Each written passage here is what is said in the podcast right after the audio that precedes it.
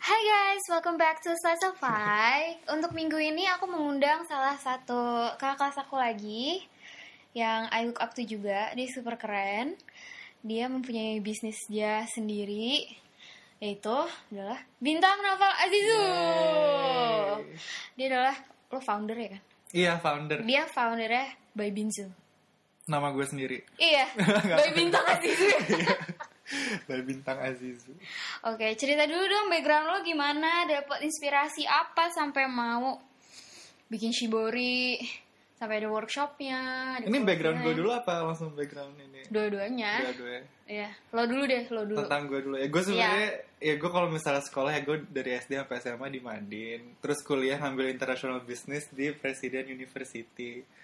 Terus habis itu gue lulus dari kampus gue nggak sebelum sebelum lulus gue udah mulai apa namanya eh, belajar tentang dunia perkainan ini dan mulai membuka usaha gue sebelum lulus sih jadi kayak Oh. before gue graduation gue udah mulai sih sebenarnya gitu jadi gue eh, backgroundnya adalah gue start bisnis ini dari zaman gue masih magang waktu itu di salah satu oil and gas company Sangat berbeda ya. Mm-mm. sebenarnya beda sih tapi kayak udah cita-cita gue dari kecil jadi Oh ya- iya. iya Kalau kayak ada Ih lucu banget sih pas masih kecil tiba-tiba kayak udah ada Iya, cita-cita itu udah panjang sih itu panjang long story banget itu Tapi lo cita-cita spesifiknya si Shibori atau enggak lah cita-citanya fashion designer Oh. Iya. tapi kayak gak jadi akhirnya sekarang jadi begini gitu. Tapi seru banget sih By Binzu. Kalian kalau belum check out By Binzu harus check out ya di Instagram. It's Yes. super cool Terus and it's super lihat-lihat. fancy. Iya tahu. Kayaknya kayak bagus-bagus banget. Atau kalian kalau mau ikut workshopnya juga. Eh, gue belum pernah ikut loh. iya lo harus ikut sih Iya, gue harus ikut sih. biar tahu Why did I think of belajar. that? Padahal setiap lo workshop gue selalu ngeliatin Apalagi kalau udah di luar kota, udah di luar negeri. Dia udah sampai Kuala Jir. Gue cuma Lumpur. Di Kuala Lumpur doang Eh, waktu itu lo cerita diundang ke Kuala Lumpur gara-gara apa? Gue lupa deh. itu cuma gara-gara Instagram doang. Oh, bahkan yeah. gue mulai pertama kali workshop tuh di Kuala Lumpur bukan di Jakarta. Oh, aneh kan? Jadi kayak orang randomly dari itu orang Rusia yang undang gue. Bayangin gak sih? Kayak orang Rusia dari Kuala Lumpur mereka undang expat gue. gitu ya? iya expat Ibu-ibunya gitu.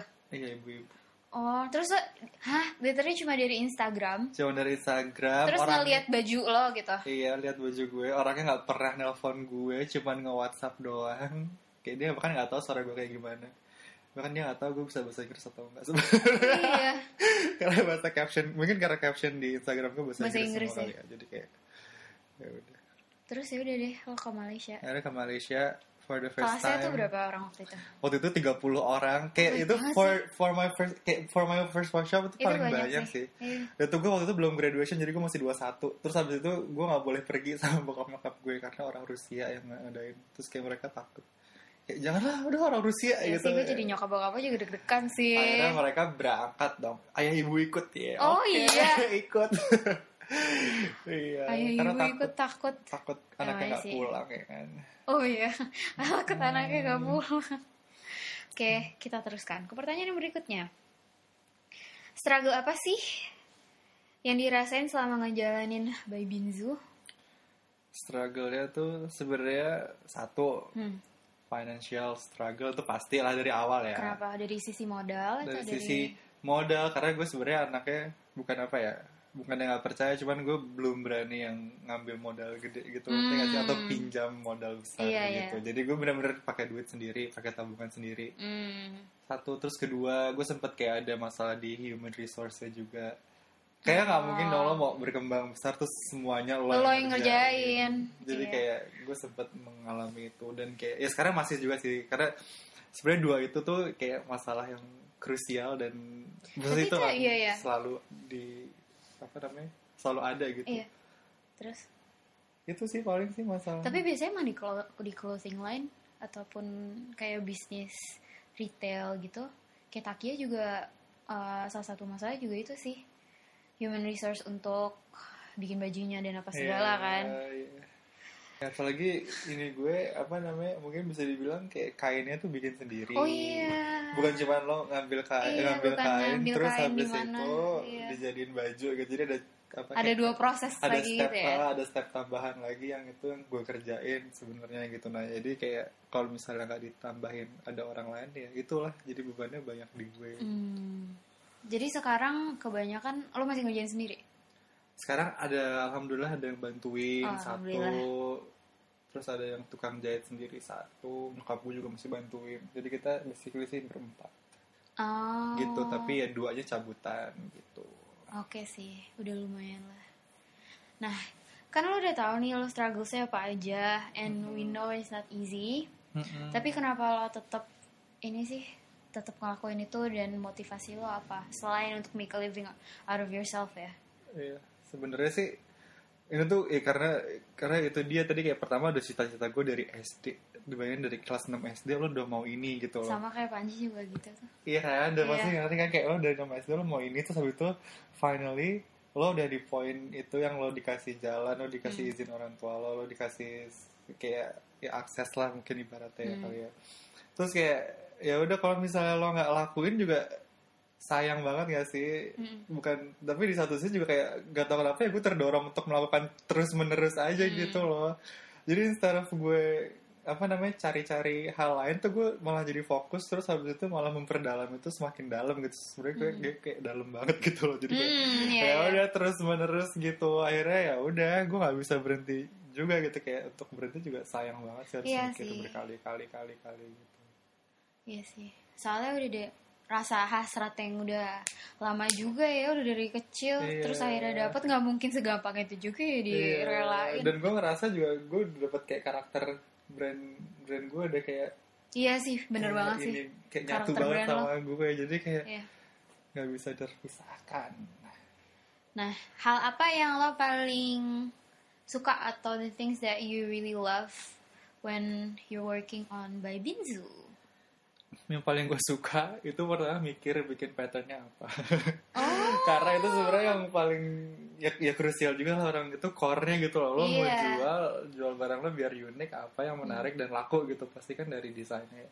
Jadi kayak mikirin patternnya mau pattern terus baru kayak apa. Apalagi gue apa namanya bisa bikin tuh kayak satu satu baju satu pattern gitu loh. Oh. emang emang akan bisa di copy sih cuman Hmm. akan sama. Nah itu kayak bikin pakemnya itu yang bikin yang bikin gue excited buat Hmm. kerja gitu terus habis itu kalau in terms of workshop gue seneng banget ketemu Orang orang-orang baru ya? baru, gitu either orang baru mau belajar Hmm. either udah pernah belajar tapi pengen ngembangin usahanya gitu gue kayak Hmm. ya udah kita sharing aja gitu jadi gue sangat open sih di workshop gue gitu jadi kayak gue lebih ke lo ke dapur gue gitu Hmm. ini ini how how I do it gitu loh lo Mm-mm. mau ngikutin ya silahkan kalau bisa gitu kalau misalnya lo punya cara lo sendiri ya silahkan gitu cuman gue Hmm. hanya share apa yang gue lakukan dan ketemu orang baru tuh menyenangkan banget Gue sampai lupa tadi di introductionnya kita belum ngejelasin tentang Shibori itu apa. oh iya Coba jelasin dulu Shibori itu apa sih?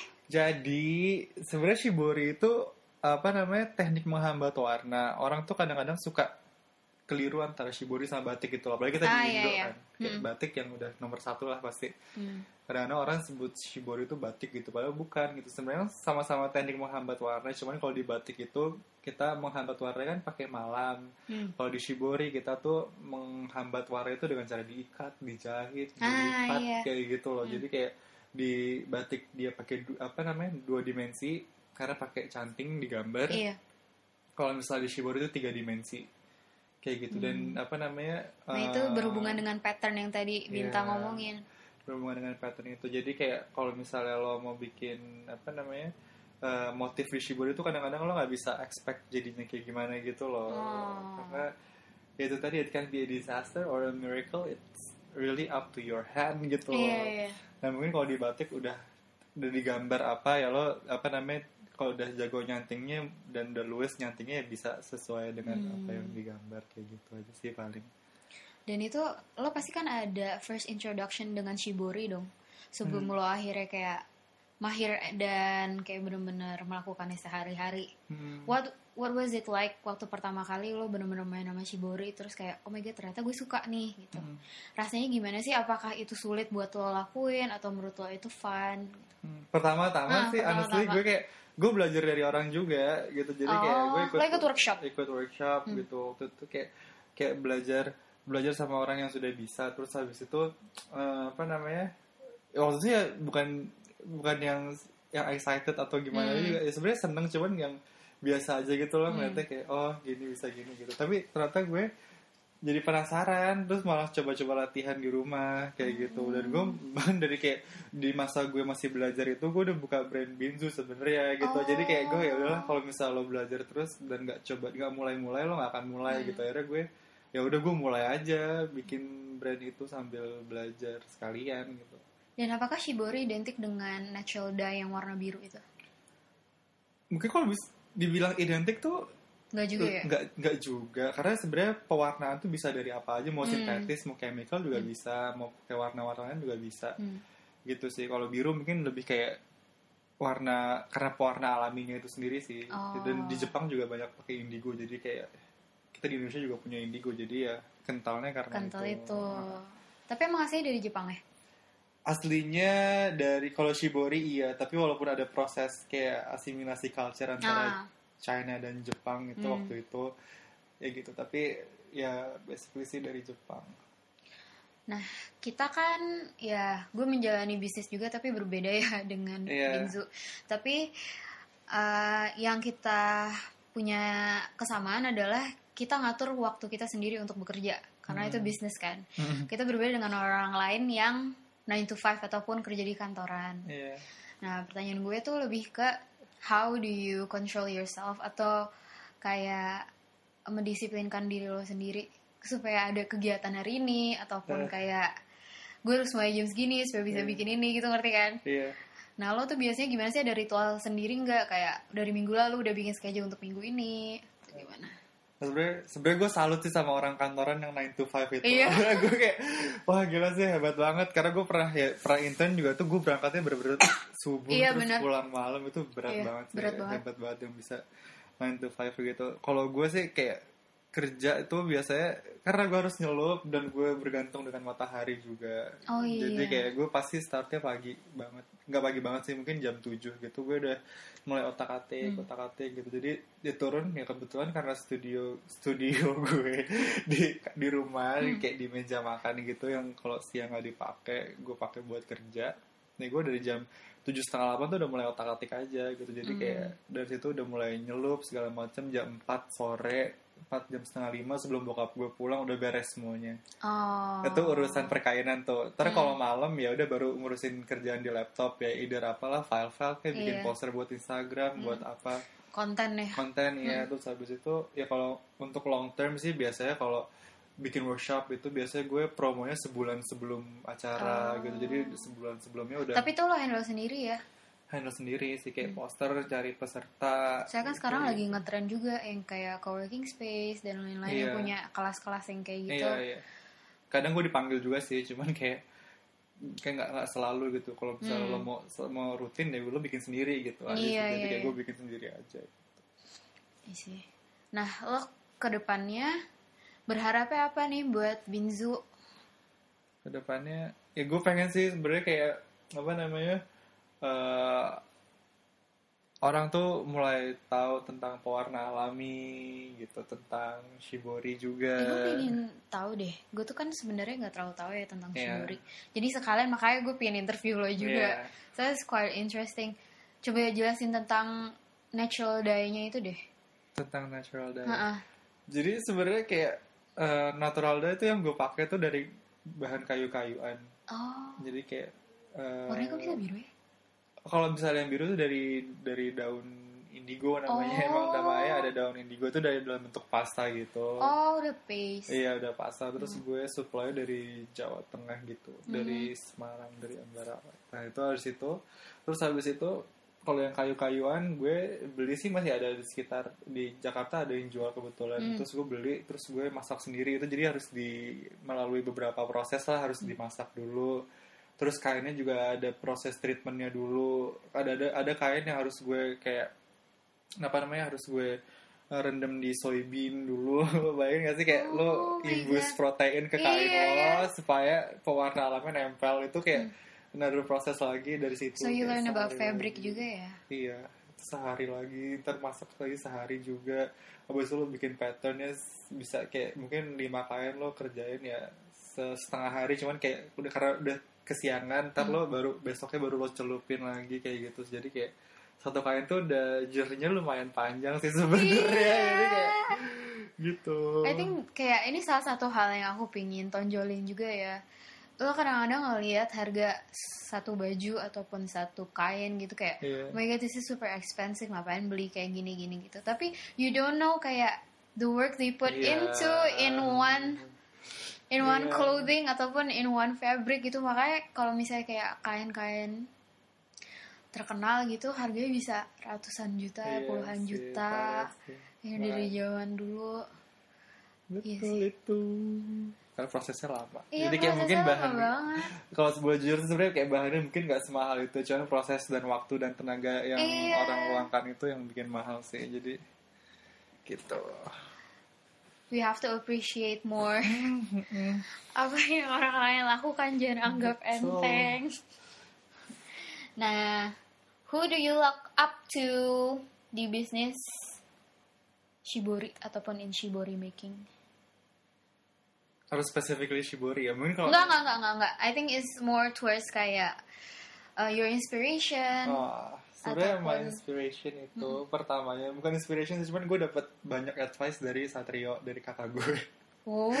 dia sebenarnya fotografer, fotografer.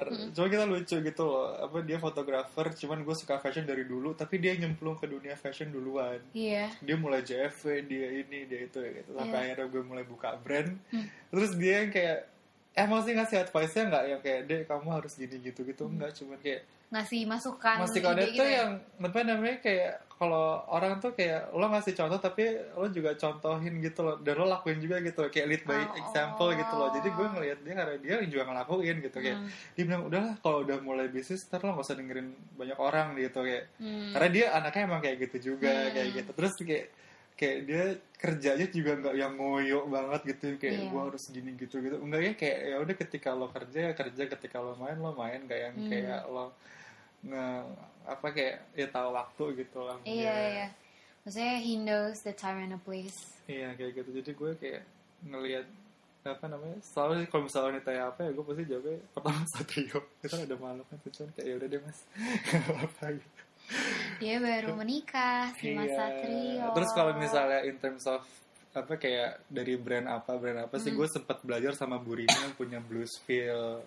Oh, apa tuh? Bluesville tuh itu juga dia apa namanya eh, baju bikin baju juga terus kayak indigo base gitu. Jadi Oh. bikinnya pakai pewarna alam indigo. Terus Burininya juga waktu itu ngajar workshop dan gue ikut kelasnya gitu dan dia sangat terbuka sih jadi gue belajar dan terbuka pikiran gue setelah mengikuti kelas dia By the way, nih sambil kita ngobrol, I notice something dari bintang. Jarinya Oh. tuh biru-biru semua. iya Gara-gara- dia udah kayak Gara-gara celup dan Iya, proses kain-kainnya. Dia nggak bisa hilang ya? bisa hilang cuman karena terus-terusan jadi kayak Ya udah. dia stay di sini aja Nggak gitu stay di situ. Tapi dia kalau pakai sabun hilang sendiri. hilang di kulit gue juga hilang cuman di kuku emang rada lama sih jadi ya udah udah kayak gini aja gitu Kalau misalnya stainnya udah mulai mau hilang, berarti ada tanda-tanda di mana dia udah lagi stainnya. iya kurang lebih sih begitu sih sebenarnya sempat bersih kemarin sebelum kawinan sama Satrio terus kayak sekarang udah kotor lagi udah kotor lagi.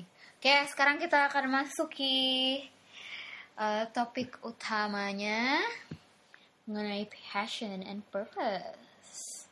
Nah, menurut lo tentang passion atau hasrat Hasrat. ke sesuatu hal, menurut lo gimana tuh? Kalau misalnya nge- denger cerita bintang dia agak mirip-mirip sama Panji ya, yang di mana cita-cita emang dari kecil gitu. Lo prosesnya gampang gak sih untuk mencari itu? Kenapa lo tiba-tiba kayak, wow, I wanna do this? gitu? oh by the way dulu waktu SD gue pernah cita-cita jadi kiai Hah? karena gue mau masuk surga Oh my God. terus Siapa bahkan guru SD gue sampai tahu gitu bintang masih mau jadi kiai enggak mau jadi fashion designer pak kesel banget gak sih Atau gue dari terus kayak Siapa yang mendoktrin kan? Gak tau gue anjir Terus tapi gue kelas 6 sih Bayangin gue mulai kelas 6 Masih nggak mulai- apa-apa sih itu masih mulia. Dulu gue cita-cita pas masih kecil pengen jadi tukang setrika. lo ngelurusin apa lo ngelurusin Terus saya sepupu gue dulu punya setrika-setrikaan Barbie gitu or something yang kayak plastik gitu. Lucu banget. Terus gue setrika bantal Tapi nggak nyala kayak ya udah gitu-gitu doang. Bantal, selimut gitu seru banget. Kayak aku mau jadi tukang setrika aja. Sekarang boro-boro mau nyetrika. Ya Pegel banget. Iya gitu. Terus ya udah. Gue dari kelas 6 sih dan gue gak tahu kenapa tiba-tiba jadi fashion design. Karena lu mungkin ada pelajaran MAT itu yang music art and theater Oh itu. iya mungkin ya, gue art ya? ngambil art dari kelas 3 SD sampai lulus. Gue juga Tapi ambil gue kayak- vokal kok sampai lulus. Lulus sih kan. Iya. kayak gitu deh. Mungkin dari situ kali ya kreativitasnya. Mungkin sih. Gue juga nggak tahu. Itu gue mulai gambar-gambar di worksheet gue di ulangan gue. Dan untung guru-guru nggak ada yang marahin sih jadi kayak Tapi emang kita dis- dulu disuruh tahu dulu disuruh ngehias worksheet kan. Iya, dulu disuruh tapi ngehias masa gue. SMA masih gambar-gambar di Oh. gue terus kayak gue sering banget gambar high heels terus kayak Bu Amin terus kayak chunky heels ya. iya bu iya nih chunky heels tinggi banget heels sebel banget Dulu gak apa-apa ya, lo gak pernah dimarahin juga kayak gambar-gambar iya kenapa gitu. dimarahin Kan kreativitas. Lo ada saran gak buat anak-anak yang belum mempunyai passion mereka atau sedang mencari? ya yang sedang mencari sebenarnya Hmm. menurut gue sih kalau kayak kadang-kadang passion suka dihubungkan dengan kerjaan gak sih Iya, tapi kayak sebenarnya kayak lo kerja nggak nggak nggak berhubungan dengan passion lo sebenarnya nggak apa-apa kan gak apa-apa. Sebenarnya gak apa-apa. Iya, That's what I'm kayak- trying to tell you guys. makanya kalau misalnya lo masih mencari passion lo dan lo masih bekerja di bukan bidang lo ya ya good luck dan jangan mungkin jangan banyak terlalu banyak mengeluh dan Iya. kayak just face it you know Hmm. kayak ntar juga sooner or later lo bakal ketemu passion lo juga mungkin itu bukan kerjaan lo mungkin di bidang lain yang nggak Hmm. related sama kerjaan lo gitu dan Iya. untuk yang yang masih mencari ya apa namanya ya dan mungkin yang masih mencari dan akan memulai Hmm. jangan takut memulai aja Iya, sih jangan jangan, terlalu memulai. banyak ntar ini ntar itu gitu lo nggak bakal tahu kalau mulai sih itu aja sih Iya. dan lo lebih baik mungkin ini klise sih kayak lebih Hmm. baik kayak lo rugi nyesel mulai daripada nggak mulai sama sekali Iya sih, bener banget. Soalnya tuh yang gue rasain ya dari kayak SMA, kuliah apa segala tuh yang dijejelin ke kepala kita tuh kayak ayo cari jurusan yang kamu suka biar nanti Hmm. kerjanya Iya. kamu suka juga gitu, ya kan terus tiba-tiba pas kita udah mulai umur-umur kerja nih eh ternyata kuliah yang gue ituin nggak begitu gue suka ya atau Hmm. gimana gitu kayak sebenarnya it's okay iya kan kadang-kadang tuh rasanya kan. kayak terlalu oh my god gue tuh ternyata nggak ngerjain apa yang gue kerjain dulu pas gue kuliah Iya, gitu iya. padahal sebenarnya ya nggak apa-apa juga sih Gak apa-apa juga. Bahkan kadang-kadang kayak orang kayak gue yang kadang-kadang lagi ketemu apa namanya titik bosennya gitu Hmm. kayak gue kayak anjir kayak seru juga ya orang kerja temennya banyak eh gitu itu ya kan. pertanyaan gue berikutnya Ya udah coba ditanya. lo pernah ada merasa jenuh gak di bisnis ini dan gimana cara lo overcome-nya Jenuh pastilah ada jangan apa juga Iya, soalnya kan lo bakal ngelakuinnya setiap hari. Iya dan kayak lo masih tim lo kecil banget gitu loh. Iya. Bukan kayak masih nyokap lo juga yang tiap kali lo ketemu iya tukang jahit gue kayak beda sama orang kantor mungkin teman-temannya banyak gitu kan. Yang kayak Iya. satu departemen ada berapa gitu. Kan Hmm. kalau misalnya lagi makan malam sama teman-teman kantor gue cuma liat di instastory kayak aduh seru banget ya kayak gitu. Itu sih titik-titik jenuh gue tuh kayak kadang-kadang pengen ngantor karena temennya banyak kayak gitu. Terus sampai itu apa ya kalau misalnya lagi bosen sih ya udah liburan aja. Kadang-kadang take day off atau kan ketemu temen yang kayak temen lama aja gitu buat Iya. catch up. Itu udah ngobrol gue udah seneng banget sih kalau ngobrol sama temen lama iya. tuh iya sih bener Iya banget. gak sih kayak lo kayak liberated aja gitu beban hidup lo. Bisa mungkin jadi hanya beberapa jam tapi kayak iya. lo balik udah kayak keisi lagi gitu. Kayak saya kayak you just need some refreshment gitu gak sih? Iya. Kayak orang maksudnya kayak nggak kita juga pasti orang-orang orang lain di luar sana juga pasti ada titik jenuhnya lah. Iya pastilah. Ya itu lah kadang-kadang ya orang yang kerja pengen buka usaha yang usaha Bisa pengen kerja. gitu-gitu aja terus. Iya muter-muter nah kalau misalnya tentang purpose ataupun tujuan hidup. Tujuan hidup gimana tuh? what do you think about it? Do you think about it? Mungkin nggak constantly think about it sih Hmm. cuman kayak mungkin kadang-kadang wondering aja sih kayak tujuan lo ngelakuin ini apa. Tapi gue inget banget iya.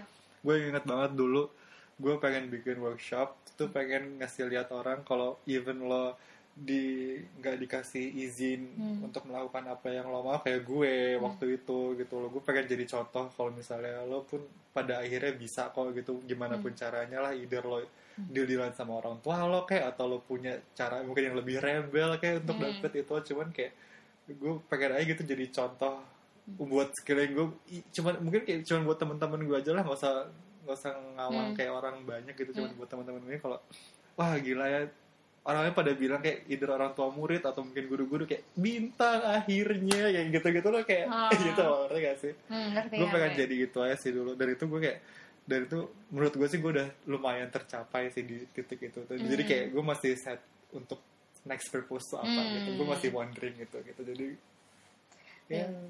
belum dapat Iya soalnya kayak yang gue found out tuh kayak banyak orang tuh mencari passion dan juga banyak orang yang cari purpose. Dan menurut gue itu dua hal yang berbeda gitu kan. Soalnya yang satu kayak yang kayak yang lo suka banget ataupun kayak you really like something atau hasrat ke sesuatu hal tapi yang satu lagi kayak lebih kenapa lo suka itu tujuannya mau Hmm. ke mana gitu Iya, kan iya. setiap orang tuh berbeda-beda dan gue suka mengulik alasan-alasan orang lain untuk orang-orang yang belum tahu gitu Hmm. ke mana kayak tujuan gue bikin podcast ini aja sih soalnya ya pertama kali gue juga nggak tahu gue arahnya ke mana dan Hmm. kayak literally bingung aja Bingung gitu gue sukanya apa soalnya everybody thinks that kayak gue sukanya masak Hmm. ya kan Hmm.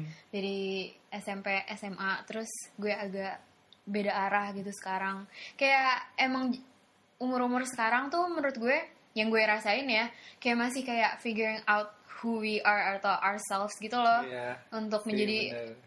Responsible gitu. Ya sih. Ya kan? Adulting is hard. Adulting is really hard. And do you kayak do you really know yourself? Iya. Ya nggak sih? Iya betul sih. Ya itu sih. Mungkin akan fase yang akan kita lewati sih. Iya. Nah, Mau- mungkin lo udah ngelewatin atau belum? Masih tarik ulur ya mungkin ya. karena ya gitu karena masih kayak iya nggak ya iya nggak ya gitu. Ya namanya juga anak muda yang masih labil lah ya gitu ya kita tuh kayak setengah labil gitu loh. Iya. Kayak udah nggak bisa main-main lagi. Iya bener kayak ya gitu tadi kayak mau kerja atau nggak mau kerja iya gitu saya mau kerja. Lo yakin akan gini terus gitu gitu sih. Tapi yang gue sense dari bintang tuh kayak he's really sure of himself sih. Is really what? sure kayak lo tahu kayak lo tahu lo tuh siapa gitu loh maksudnya kan kadang-kadang orang kayak untuk mencari identitas identitasnya diri mereka sendiri kan kadang-kadang suka agak susah gitu loh Iya sih. lo aja maksudnya for you to have by Binzu aja udah kayak lo udah tahu lo maunya apa Maunya gitu apa, iya maunya apa dan lo tahu lo sukanya apa Iya gitu. sih. Iya kan? Bener sih. maksudnya lo udah menjawab semua pertanyaan gue dari tadi Iya.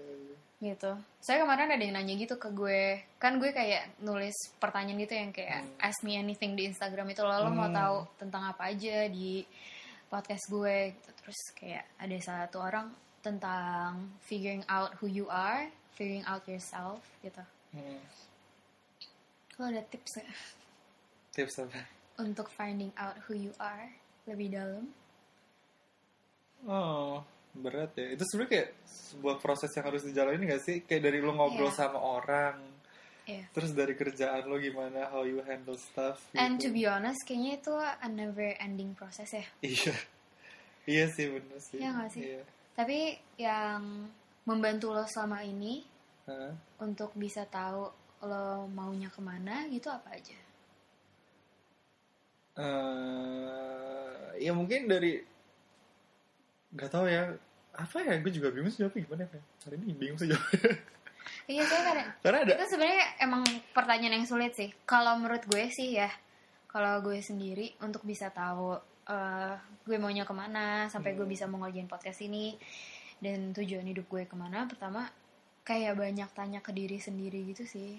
Sama Hmm. banyak baca buku yang bukan motivational tapi kayak membuka pikiran iya. Aja. Iya sih. soalnya lo bisa belajar banyak dari orang lain. Iya bener. dan lebu, jangan lebih ke fiksi ya tapi ke non fiksi iya. We can learn a lot from uh, other people. Kayak misalnya bintang kebuka pikirannya pas dia ikut workshop ya. Iya pas dia sih. eh, pas dia ikut workshop shiborinya. Terus kayak Iya. oh ternyata gue suka dan I can do this gitu. Iya. Gue juga kayak gitu waktu itu pas gue dengerin podcastnya siapa gitu. Terus kayak gue suka banget oh kayak waktu itu Casey Neistat deh. Terus gue ngerasa kayak wait I can do this. Gue nggak harus selamanya kayak gini-gini aja gitu. Eh, and you can make a change for yourself. Iya. Iya sih? Iya bener sih. Tadi lo ngomongin buku gue jadi inget satu buku gitu gue baca. Boleh boleh. Share dong share. Judulnya judulnya Dream Year. Kalau salah penulisnya Ben Arman eh gue mau deh baca. Itu bukunya nggak tahu sih itu Nanti. ringan tapi kayak ngena aja gitu. Itu gue non-fiksi ya? Gue baca ulang-ulang non fiksi kan itu iya apa dream apa Dream Year dream year iya I'm gonna itu lebih kayak motivational buku, buku gitu deh buku motivasi gitu deh sebenarnya Iya. Sebenarnya buku-buku yang tipe-tipe yang kayak figure out your life gitu. Iya. self help Self help. Saya kan emang kayak nggak ada panduan juga gitu. Iya, Kita harus hidup kayak sih. gimana.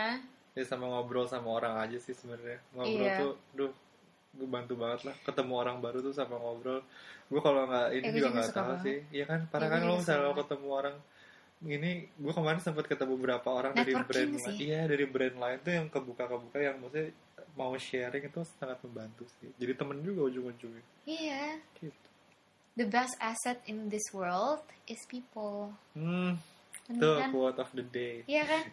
The best asset in this world is people. They can help you, they can encourage Betul. you, bisa kasih lo Betul. duit. nah Ya, itu sebenarnya dari orang. eh, jatuh HP gue. Oke, we eh, udah mau selesai. Oke, bagian terakhir nih.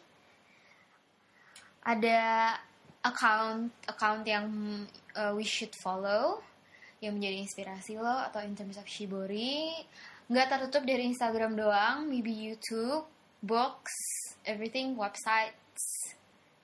Hmm, tadi udah sih sebenarnya buku. Iya buku sih. Itu jangan lupa dicek guys. Jadi terus kalau misalnya brand apa ya? Buka by Binzu of course. Of course. Buka cari Bluesville mungkin anak-anak muda pada tahu lah Bluesville bagus-bagus banget.